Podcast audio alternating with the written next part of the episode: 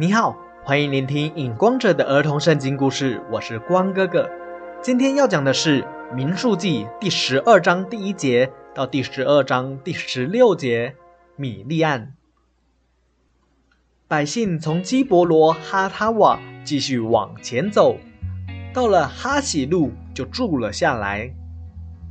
摩西的姐姐米利安和哥哥亚伦，因为摩西娶的妻子是米甸人，也就是摩西娶的女子不是本族的人，就四处说摩西的坏话，还说：“难道神耶和华单单只和摩西说话吗？不是也和我们说话吗？”这话神耶和华听到了，神耶和华在会幕对摩西。亚伦、米利暗说：“你们中间如果有先知，我耶和华必在异象中向他显现，或者在梦中向他说话。但是我的仆人摩西不一样，摩西是我耶和华忠心的仆人，我是和他面对面说话，是明明白白的说，不用谜语。”而且他可以见到我的形象。你们到处说我忠心仆人摩西的坏话，为什么不会害怕呢？云彩从会幕上挪开了，米利安马上长了大麻风，像雪一样的白。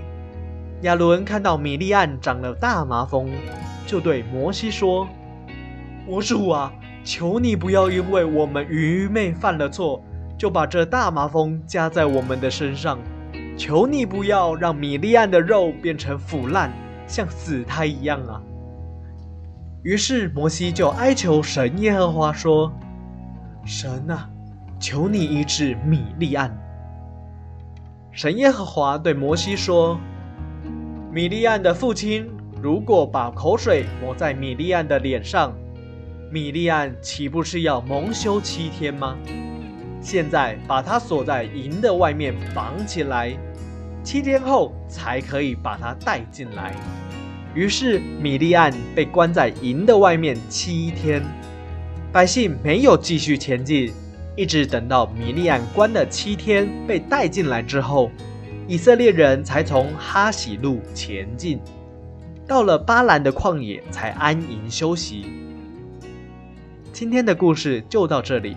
我是影光者，期待我们下一次再见。